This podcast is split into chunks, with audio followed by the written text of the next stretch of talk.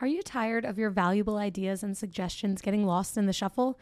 Well, that is why I'm introducing DirectSuggest, the revolutionary digital suggestion box that puts your voice front and center. With DirectSuggest, you have the power to make a difference in your organization.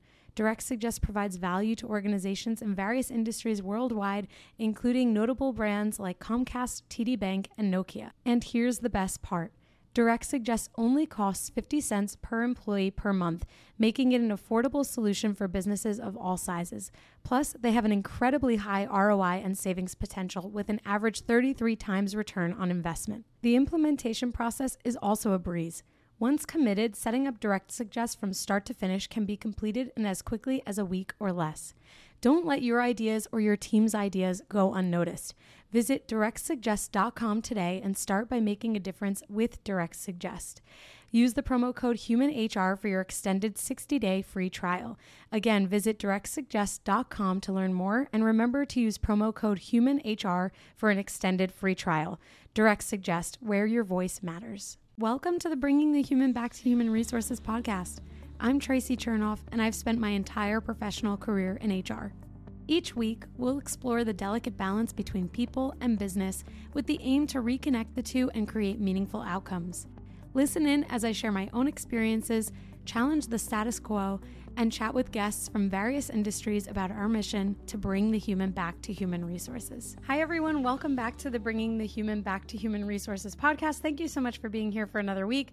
Don't forget to rate, review, subscribe, share this episode with a friend, whatever you have to do to get the word out, and make sure that you subscribe to my newsletter on hrtracy.com. That's Tracy with an I. If you don't know, now you know. This week, we are talking more about HR burnout and overwhelm, and I'm not doing it alone. I have an amazing guest to walk us through how to prevent and identify some of these things. So Dr. Rebecca Eldredge is our guest this week. She is a licensed psychologist who integrates the science and practice of emotional well-being, cultural competence, and social justice into creating meaningful change. For the past 20 years, Dr. Rebecca Eldredge has supported clients and organizations to cultivate compassion for themselves as they bring compassion and impact to their work and communities. She's been honored to work with corporations, university departments, and refugee resettlement agencies, as well as hundreds of diverse clients. So welcome, Rebecca. We're so excited to have you. I think you are actually the first psychologist to ever grace the podcast, I think. What an honor. Thank you so much for having me. Yes, of course. I'm really excited to kind of break down this topic from really an expert's point of view, because of course there are so many thought leaders, whether they're in HR or out of HR, in business, not in business, who have, kind of cultivated their own careers and businesses and coaching around preventing burnout. But you are trained in the psychology behind all of this. So I would love to just kind of hear from you how you got started in all of this, but also what has led you to be interested in the burnout and self-compassion side of business. Mm-hmm. Well, I am one of the lucky ones who kind of knew what I wanted to do from way back when I was young. So I had an early interest in understanding people and really focusing on not just the surface level of what people were doing, but what was behind that, what were the thoughts and the feelings and the experiences that had shaped them. And that really grew into the psychology practice that I have today. Specifically, though, the more that I've worked with leaders in human resources and other fields as well, that I often was seeing people at the point where they were so depleted, where their work, their lives, their experiences had taken such a toll on them that they were no longer feeling good about who they were, how they were showing up, the impact that they were having wasn't what they were going for. Mm-hmm. And, I think about one client in particular who was really a leader in the HR field. And yeah, it was just exhausting her. She was up against so many pressures and so many demands, and in an environment where even as more and more was expected of her, and she was one of the only people of color, one of the only women in the executive team, you know, just a lot of things where she was facing a lot of internal as well as systemic challenges.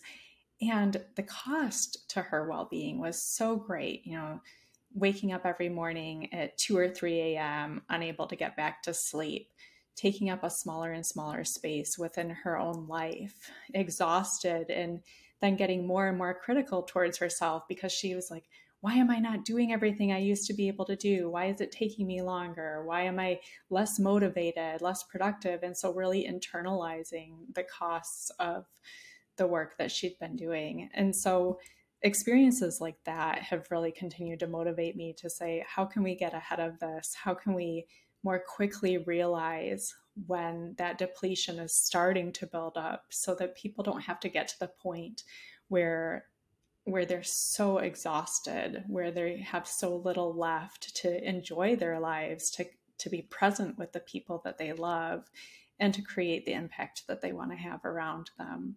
So that's been really influential as I've continued to focus in and really specialize in these areas.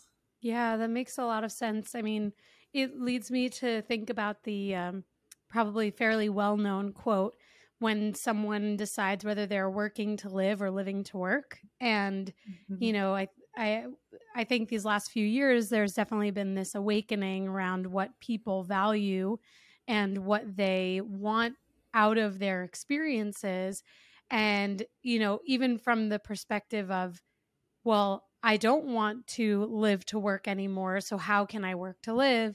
And so we've seen, you know, of course, like a huge shift, even in the exodus of employees or people from different industries. I mean, there was just an article that I read today on CNN about educators who are leaving education, teachers who are leaving education in droves because of fear of violence in schools and, you know, basically being exposed to dangerous environments on top of the actual workload and, you know, the pay inequities that many often cite when, you know, when we think about education. So it's definitely interesting to think about how these last few years have affected or impacted people with, you know, when thinking about overwhelm and burnout.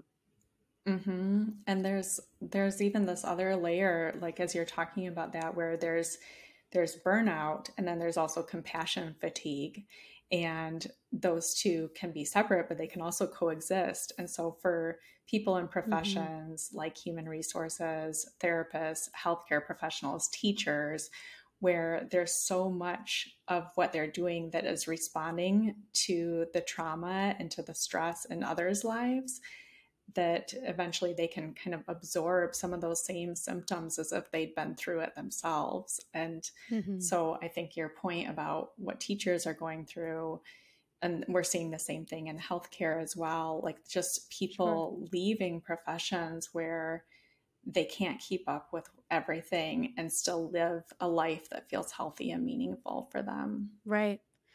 I think it's honestly, it's a great segue, because when I think about that word compassion and like self-compassion, which I know you and I have spoken about before recording, there's probably like even a lack of understanding by many people as to what self-compassion really means, because especially for those of us in HR, you're right, most of us are in roles that are really requiring a lot of energy, whether it's energy to have to unfortunately terminate someone or energy to have to deal with someone's, you know, challenges that require our support or resourcing, whatever it is, that there is this like added level of compassion that is typically required or hopefully present in HR professionals, you know, outreach and response. But what exactly does self-compassion mean? And what does it mean when we say, or when you say, that we should honor our self-compassion or focus on being self-compassionate? Such a good question. And it's interesting because I was speaking not too long ago at a healthcare and human resources conference. And as part of that, we were talking about, in order to talk about self-compassion, we need to talk about what is compassion.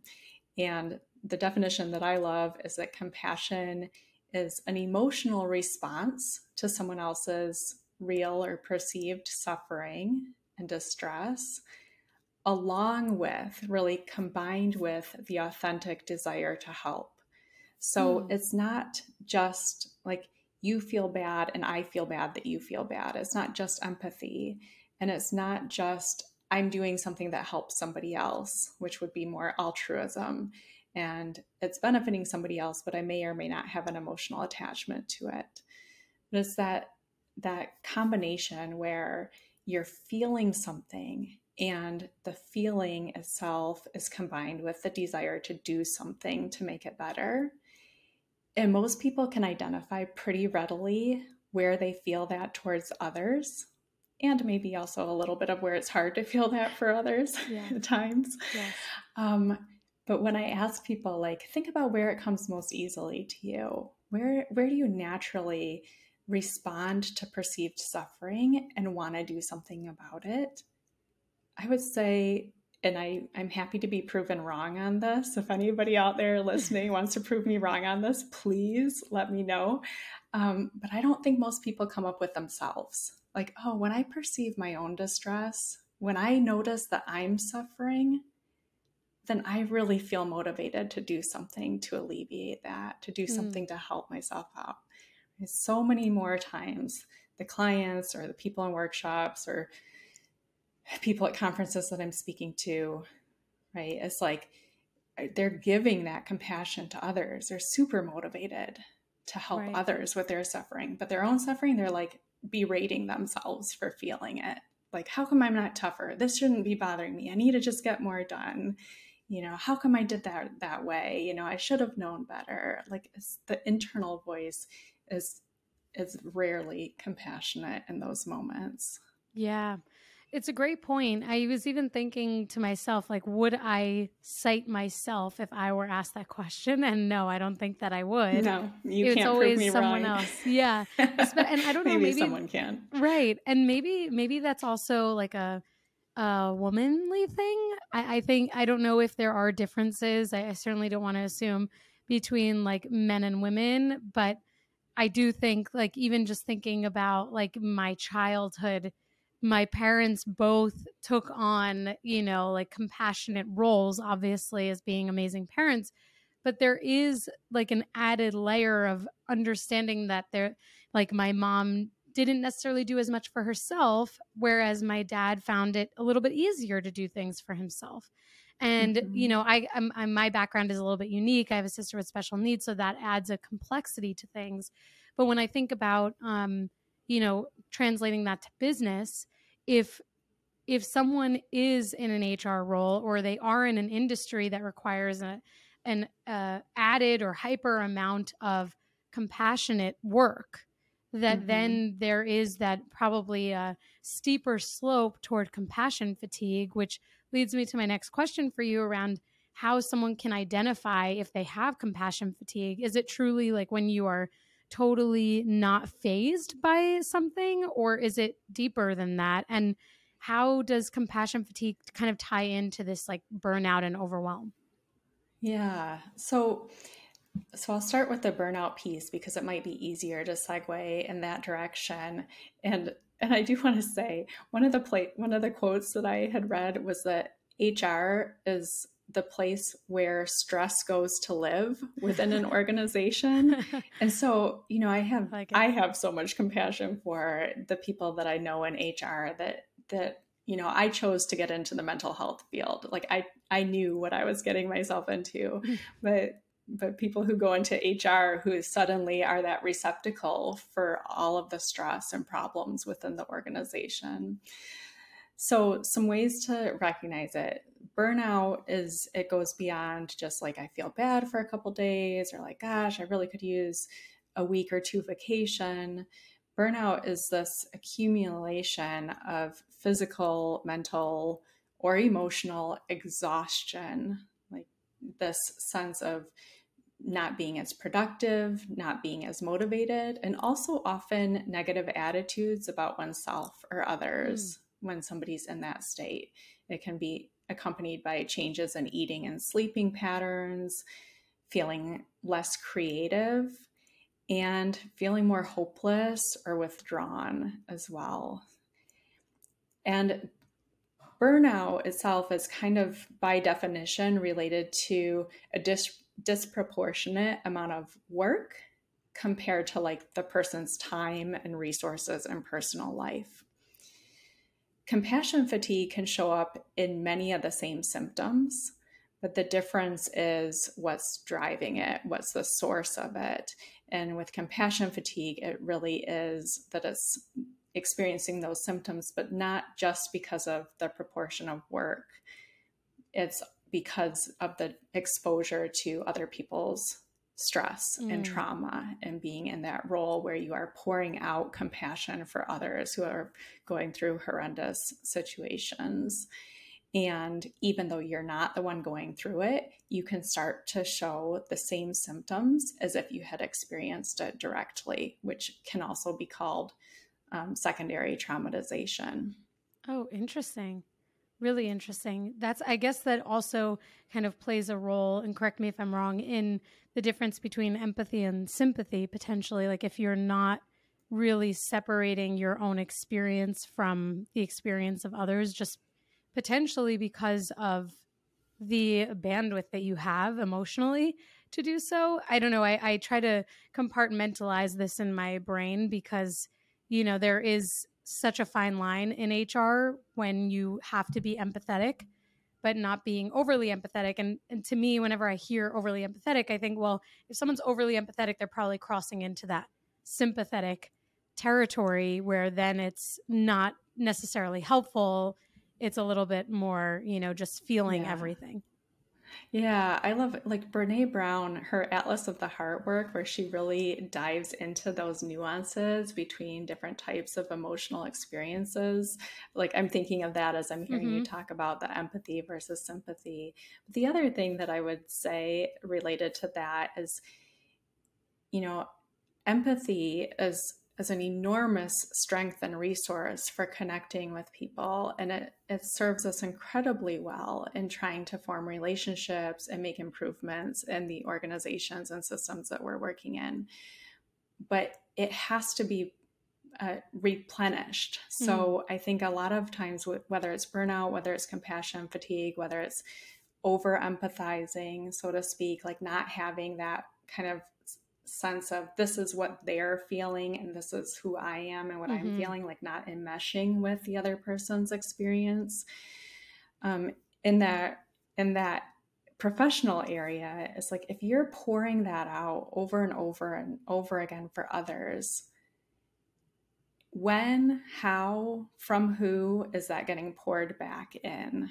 Right. Because again, going back to that compassion or self-compassion piece, like if you recognize that you're starting to get more irritable, you're feeling more tired more often, you don't have the same energy, you're not as focused, you're starting to feel really annoyed by the people that are coming to you and talking about their problems, right? Which is all normal things to experience, but also these start to play into the cues of, are you listening to what you're feeling? And having that same compassion, that same emotional response and desire to tend to what you need that you're pouring out for others, and making sure that you're not just completely emptying your reserves, you know, you're depleting your bank account without any deposits coming back in. Right, right. One of the things that you said before, and all of that, I also don't want to move on from that too fast, because actually it all really resonates quite well, how you can identify those symptoms and kind of recognize when you are either in that burnout zone or approaching the burnout zone. And I'm sure for some people it translates into, I'm not happy at work, I need a new job, when actually it might be something else. Like you might be perfectly fine in your role, but actually the reality is that you've not taken care of yourself in the way that you need to. So in that, the thought that I had, you know, kind of listening to your explanation there, was that in the beginning of the recording today, you mentioned this word cost, that there is a cost associated with all of these negative outcomes of not having enough self-compassion or having enough time or making enough time for ourselves, right? Just at a high level, kind of recapping some of those things. Mm-hmm. And one of the things that we had spoken about before recording too was this idea of like when someone is pushing through, just pushing through the burnout, kind of just making it work, figuring it out, just trying to push through until the next milestone, until the next vacation, until the next day off. What are the costs of doing that? And, you know, especially for us in HR, there, you know, many of us are individual contributors, but we are not siloed in our work. People are counting on us. It's not just HR people who experience this, but obviously considering my audience, like we are always being relied on for something. And there's a lot of pressure there too, to rise to an occasion and just push through in order to be able to meet their standards or expectations. So what are the costs of just pushing through? Well, numerically, I think that one of the costs is, I don't know, you are very likely familiar with it, but I believe it was WorkVivo had done a study that found that 98% of human resources professionals had been burned out in the previous 6 months. Yes. So if you have like 98 out of 100 human resource professionals who are experiencing everything that we're talking about here, you know, the impact on their health, their wellness, their thoughts, their feelings, their functioning, then clearly there's both the individual costs, costs like the risk of depression going up by 300% for somebody in an organization that's not prioritizing well-being, for example. But there's also the organizational costs, the costs of turnover, the costs of, you know, replacing the people that have left, the costs of having people that are missing time due to being sick, you know, and sometimes physically ill and sometimes just not as healthy to do their best work. And then from the nervous system perspective, which is how I do a lot of my work as well, you're also looking at if people are not in their optimal zone of functioning, if they're not able to think clearly and calmly and use all of their problem solving and ethical and moral reasoning skills and communicate effectively, which we really can only do from one state of our nervous system where we really get to have our optimal functioning, then you're looking at people who are more likely to misinterpret things, to make mistakes in communication, to be defensive or shut down. So both individually and collectively, you know, everybody's paying a price for this level of burnout. But I will say that there's one piece, there's one story that's attached to a statistic as well, but that really, I think, describes how absolutely urgent this is, which is related to a person that I was introduced to by a mutual friend about a year ago now.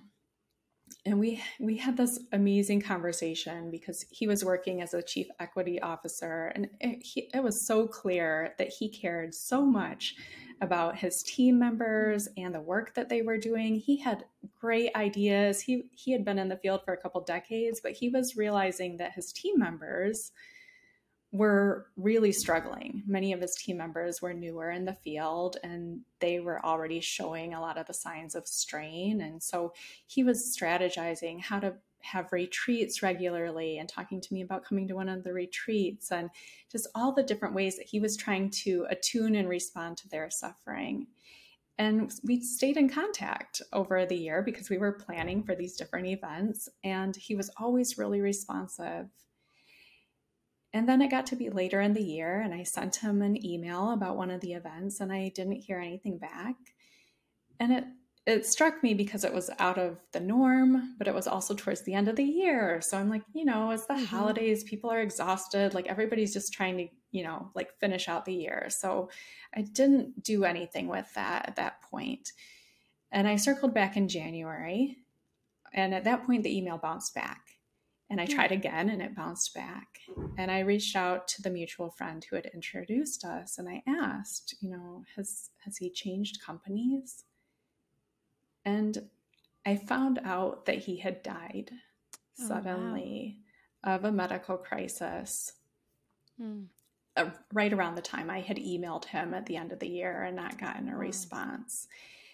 And while that is an extreme example, there is data that shows, for example, that people who experience injustice in the workplace have about twice the levels of burnout as people who don't. And also that people who experience injustice in the workplace have odds of suffering a major health disease that goes up to 55%. Wow. So 55% odd of suffering a major health disease. And I knew that statistic before, and I was seeing people dealing with, you know, increase in rates of diabetes and shortness of breath and, you know, gaining weight because they couldn't be as active as they wanted to be and not feeling as healthy in their bodies. And so there were all of these other pieces of evidence that supported that.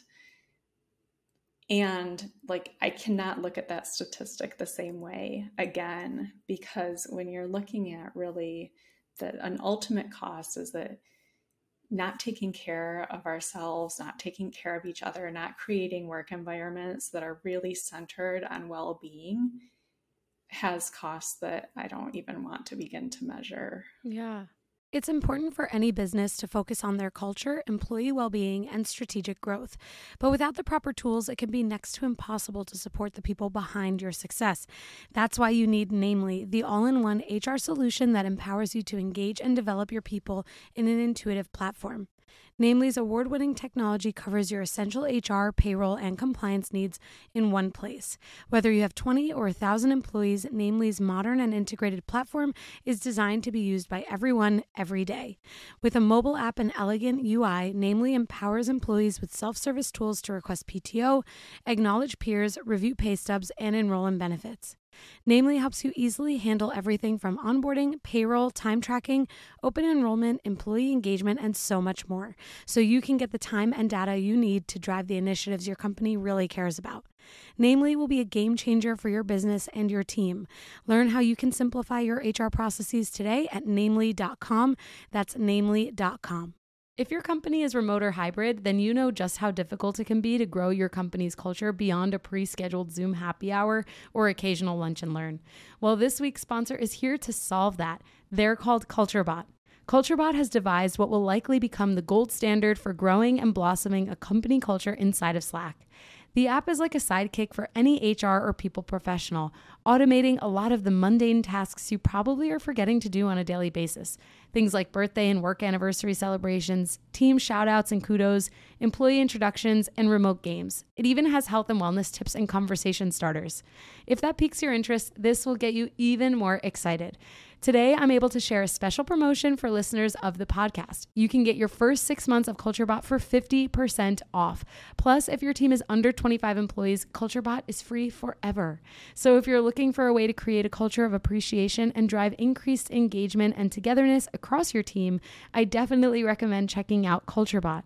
Go to getculturebot.com/humanhr. That's getculturebot.com/humanhr to get the offer. Plus, I've added the link in the show notes so you can just click right there. Now, let's get back to the podcast.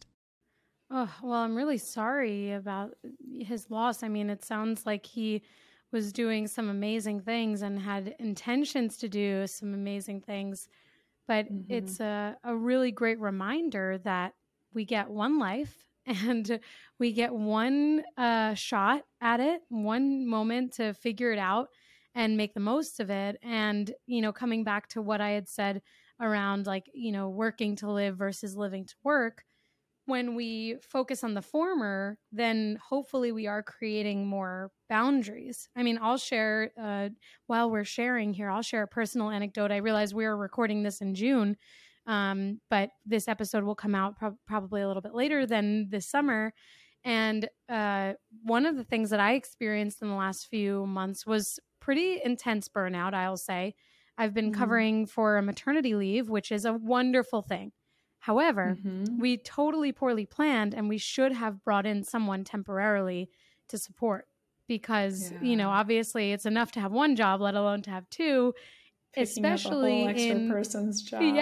Yes, especially when HR teams are already lean. And I want to bookmark that in my mind because I do have a question about what some of the causes of burnout outside of compassion fatigue, what that could be. So I'll bookmark that. Just remind me if I don't remember. But I was feeling so burnt out. I think I'd actually might have shared this on a podcast episode in the past, that I was like totally not interested in doing my podcast, which is very strange for me because I love my podcast. I've been doing it for 3 years. I didn't have any energy in the morning to get up, to work out, anything. I was like totally a different person. And when people would reach out to me at work, I would find I didn't have as much patience. Obviously, I didn't respond with a lack of patience because I still was able to manage my emotions, but I was like totally irritated by every single thing. And I realized this, thankfully, very quickly, because I was like, this is just totally unlike me. Why am I acting this way? And there was a moment where I thought, am I just not happy at work? Is it the job? And my husband and I both were like, no, that's not it. Like, I love my job and I love my podcast. This is very clearly a result of not doing enough for myself while doing too much for everybody else. And so I took some measures. I mean, I added someone to my podcast team to help me take off essentially 10 hours of work a week off of my plate. And I had this new lease on life. That's essentially what it felt like. And now that my coworker is returning from maternity leave fairly shortly, I have this revived spirit that, oh man, I won't be bearing this load on my own anymore. And so I don't always share that openly about my current experience because I never want someone, if I'm working with, there could be colleagues of mine that listen to my podcast. I never want them to feel like there's something that they have to worry about when they reach out to me, because all they have to do is know that I'm a resource. But I think it's really important for my listeners to know that it is totally normal, to your point, to feel the all of these symptoms when you are experiencing burnout, and, to kind of come back to the story that you shared about that unfortunate loss of this chief equity officer. The reality is that if you don't recognize these things as they're happening, if you don't work to prevent burnout, if you don't create good boundaries and balance between your work and your personal life, there will be consequences, whether extreme or not extreme. And those consequences can build on themselves. So that's my experience with burnout. I'm glad that I'm out of it now.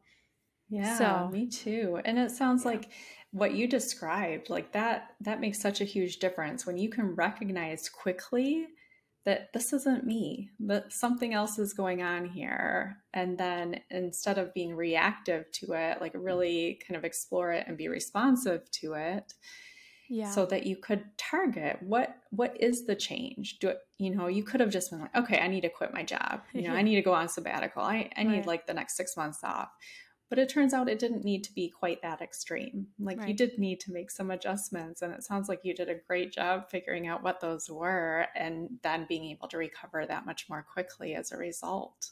Thank you. Yes. I think I am pretty proud of I know I am proud of myself for being able to realize that this wasn't just a lack of passion, but actually that this was just a total lack of, space in my life to take on anymore, and to even that I needed to essentially process through all of the things that I was feeling, figure out where they were coming from. And of course, things are never just black and white. There's always a complexity to anyone's burnout. I mean, people, for example, if someone is a caregiver, like I shared, I come from a family I have a sister with special needs, and I have many friends who are caregivers, either to parents or siblings or children.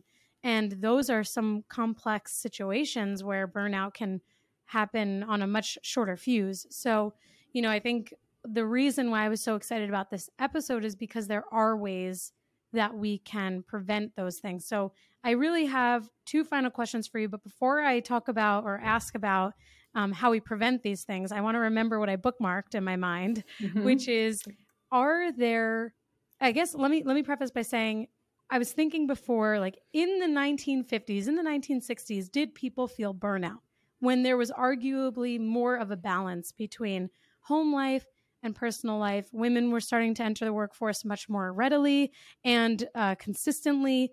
And obviously, these are very generalized statements here. There was a lot going on at the time. It's easy for us to look at history through our present day lens, and I'm certainly not trying to do that, but just generally speaking, if we entertain this idea, did burnout come from this elevated sense of expectation and minimal budget, in the sense that teams became leaner, expectations became greater, companies started to maybe shrink their budgets, and so all of that pressure falls on a few people, depending on the size of an organization, to make the same amount of effort or drive the same amount of effort and have the same, if not better, results as previous years.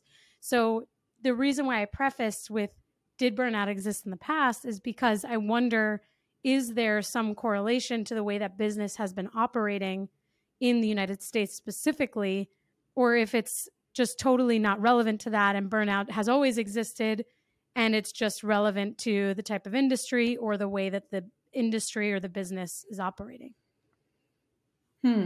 That's a really good question. And I'll respond to the parts that I feel like I have actual information on. I don't know about the 50s and 60s or like historical perspectives, because I do think we would have to look at the cultural context, which varied a lot. Men and women, white people and people of color, people from dominant group, religions, sexual orientations, ability statuses. Like, so I don't know that I have the data to make any generalizations about that. What I do know is that like the World Health Organization recognized it as a major issue just more recently. And so perhaps that speaks to either how it's being defined or measured or tracked, really showing up in a very visible way more recently within the past few years. And so that's one piece of data that we could look at and say, okay, like there's something about this that's definitely gathering more attention. And yeah, and then we do have people like women, for example, who are taking on more and more professional roles and career lives, but aren't necessarily decreasing the amount of family roles or family life responsibilities that they're doing. And in fact, are even more often in positions of caring for both youth and elders simultaneously. And so in some ways, we're looking at, you know, an expansion of what people are expecting of themselves or expecting of each other in very stressful contexts without supporting what the nervous system needs in order to feel calm and safe and clear and connected, in order to figure out even how to problem solve and make sense of and make decisions about all of that. And then there's a number of different kind of key categories that contribute to burnout, like unfair treatment at work or unclear role responsibilities, disproportionate work compared to time, added bureaucratic tasks and burdens.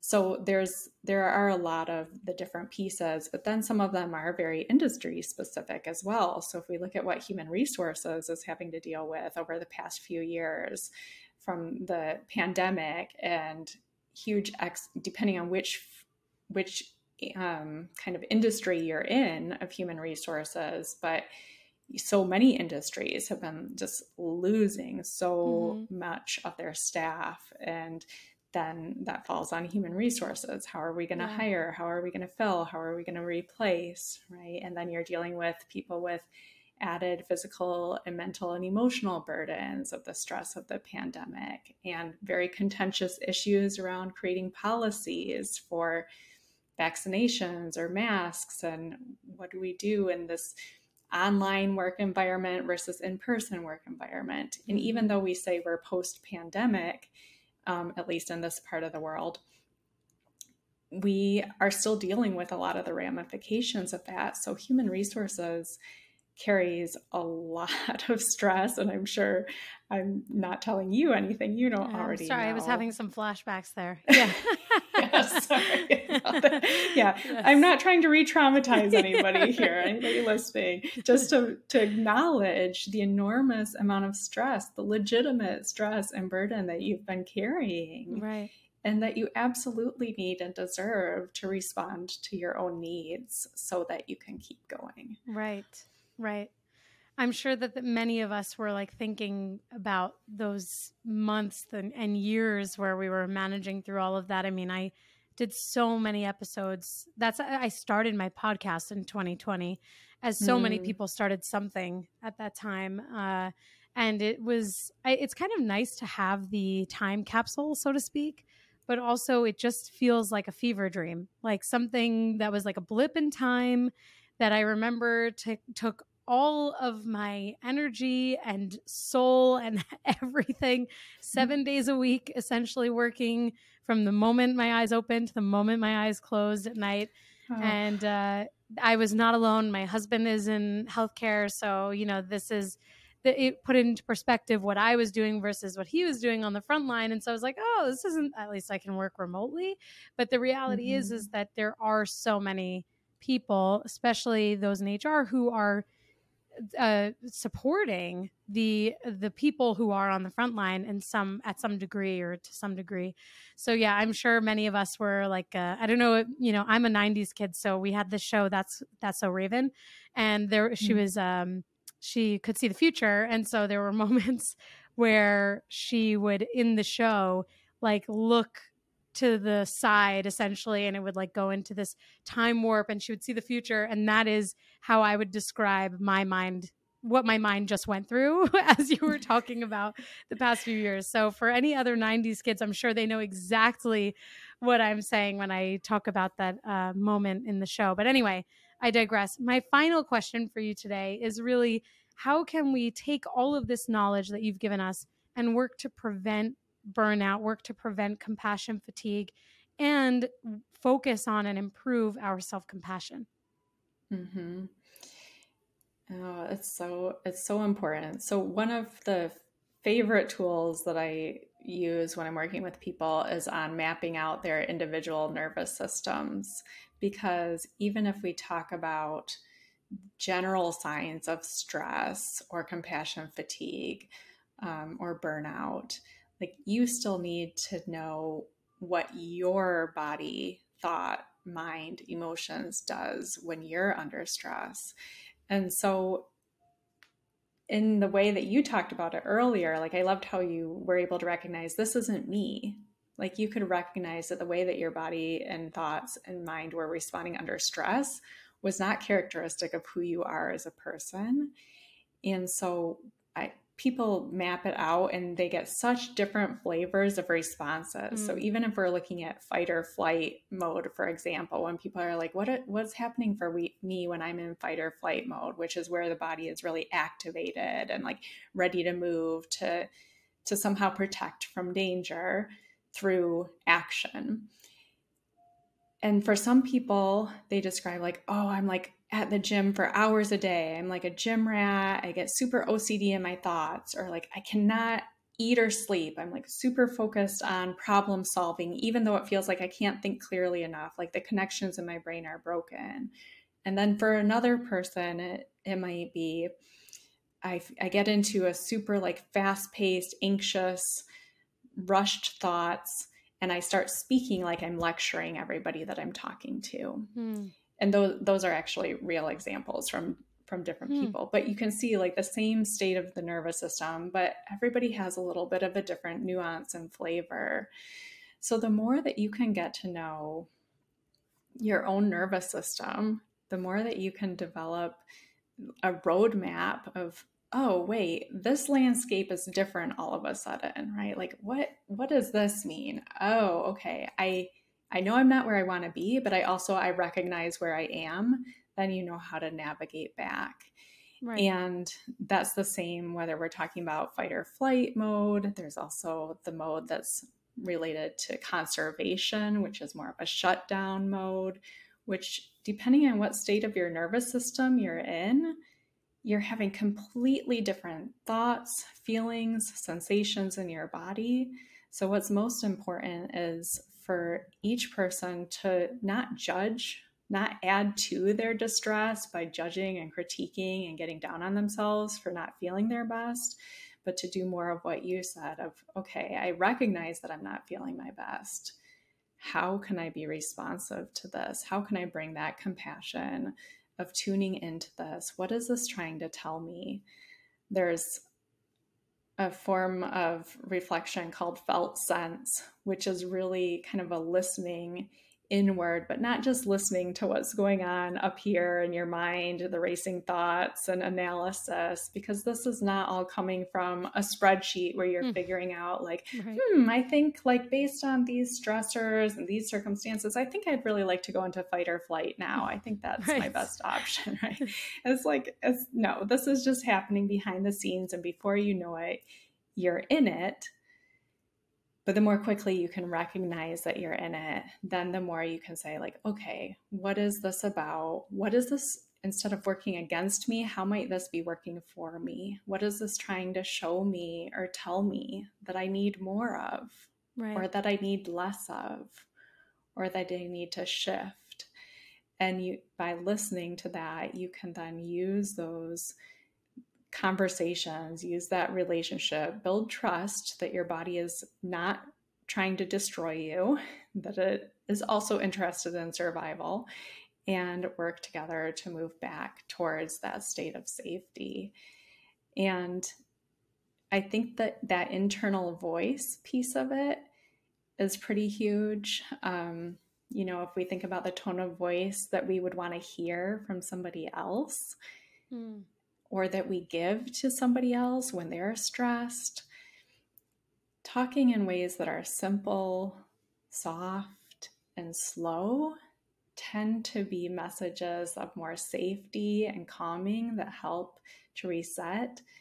That's very rarely what an internal voice sounds like. And in my honored experience of being privy to hearing lots of people's kind of internal worlds, that's not usually the tone that we're using with ourselves internally. And another way to just calm the body down and tune into what you need is through the breath, because while 20% of our messages go from our brain to our body, about 80% of the messages go from our body to our brain.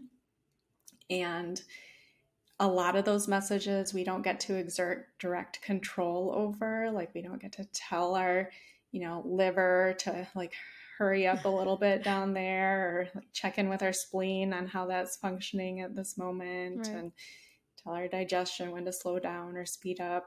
But our breath is something that we can more directly influence and shift. And so if somebody just wants like a really lightweight, easy to use, travels with you anywhere you go tool, then slowing down the exhale when you're breathing, that is a direct message that sends safety, signals of safety from your body to your brain, and can help to alleviate some of the immediate cloud of stress so that you can get back to a state from which you can really more effectively problem solve about what else you might need. Wonderful. I think those are amazing, amazing tips. And I feel very relaxed after listening to you. I think maybe your slow and also super calm, and just like your inflection, it just all is very relaxing. So I'm sure that many listeners are like, you know what? I could totally try the breath exercise because Dr. Rebecca Eldredge told me to, and I'm going to do it. So I'm sure you've gotten that before, but I feel very relaxed. So thank you for this recording time. It's always nice to hear. And yeah, there's so many different tools, but sometimes just starting with the most simple, easy to use ones is a good place when you're feeling burned out or compassion fatigued. Totally. And I love what you said about how your breath is something that you can take with you everywhere, and that, the ability to really exercise control over that one element of your body is a great thing. And for anyone who wears an Apple Watch, I wear an Apple Watch. I have this, you know, it's like a mindfulness. I'm trying to show it on the camera, a mindfulness app. It just closed, but basically you can choose the type of mindfulness that you want to do. And it always reminds me, I'm from New Jersey, so I talk really fast, but I have a very low resting heart rate. But sometimes if something, you know, excites me, it's like, hey, maybe you should take a breath here. And so I'm like, actually, that's a great reminder. So if anyone does have any technology that's wearable, you know, it's another great way to send a reminder potentially to yourselves as well to take those moments. Get some biofeedback going. Yes, exactly. Exactly. Well, thank you so much for joining the podcast. Where can the listeners connect with you if they want to learn more or even connect with you about their own challenges and maybe have a conversation? Yeah, absolutely. Well, there's a few different options. LinkedIn is a place where definitely connect, send me a message, a question, you know, follow. That's a good place to connect with me. My website also has a contact form on it, as well as describing a lot of the services that I do with individuals, but also in trainings and facilitations for organizations and groups, and then a small group program called Chrysalis. So a lot of that information is there, and people can say what information they're wanting to learn more about.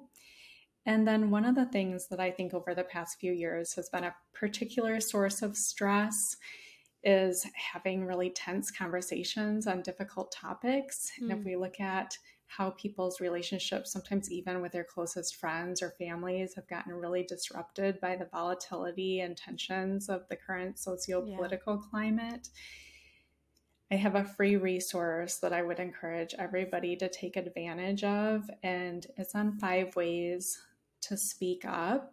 And it's really focused on 5 ways to speak up that honor your own needs so that you can feel good about what you're saying and how you're saying it, as well as being productive and compassionate and respectful in the conversation so that the conversations actually have an opportunity to be productive and beneficial for both parties.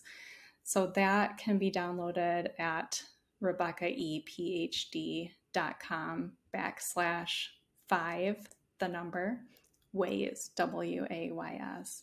For Amazing. The 5 ways to speak up. Amazing. And I will have all of those resources linked in the show notes as well for anyone who didn't have a pen and paper or you didn't pause it. Just hit the show notes and you can get those links directly. Thank you so much, Rebecca, for joining.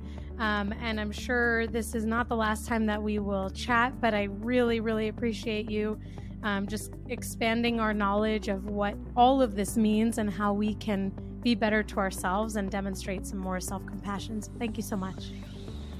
Thank you so much for having me. It's been a great conversation. Hey, just before you go, don't forget to subscribe to the show so that you are the first to hear when an episode drops each week. And maybe leave a 5-star review and a comment about how much you loved this episode. Plus, if you have someone in mind who would really enjoy this episode, make sure you share it with them. Thank you so much for tuning in, and I will see you next week.